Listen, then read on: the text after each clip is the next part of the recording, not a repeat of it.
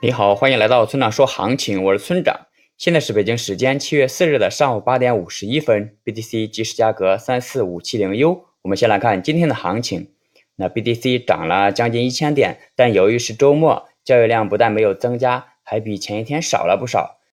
再加上上方面临三万五到三万六这一强压力区，短期内想要突破不太现实，后市还是有可能再次回调至三万三千点附近的。那日内走势上偏空，只有强势站到了三万四千八百点上方，才可空转多。总结一下就是，可能要小回调了。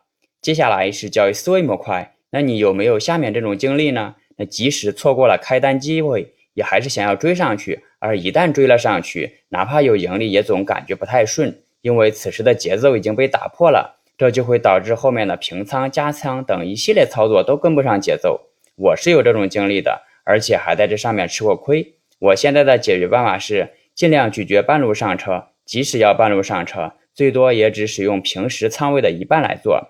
另外，我还有个习惯，那就是短线单尽量不过夜，也就是在休息前，我会将短线单平掉，偶尔不平也会严格设置止盈止损。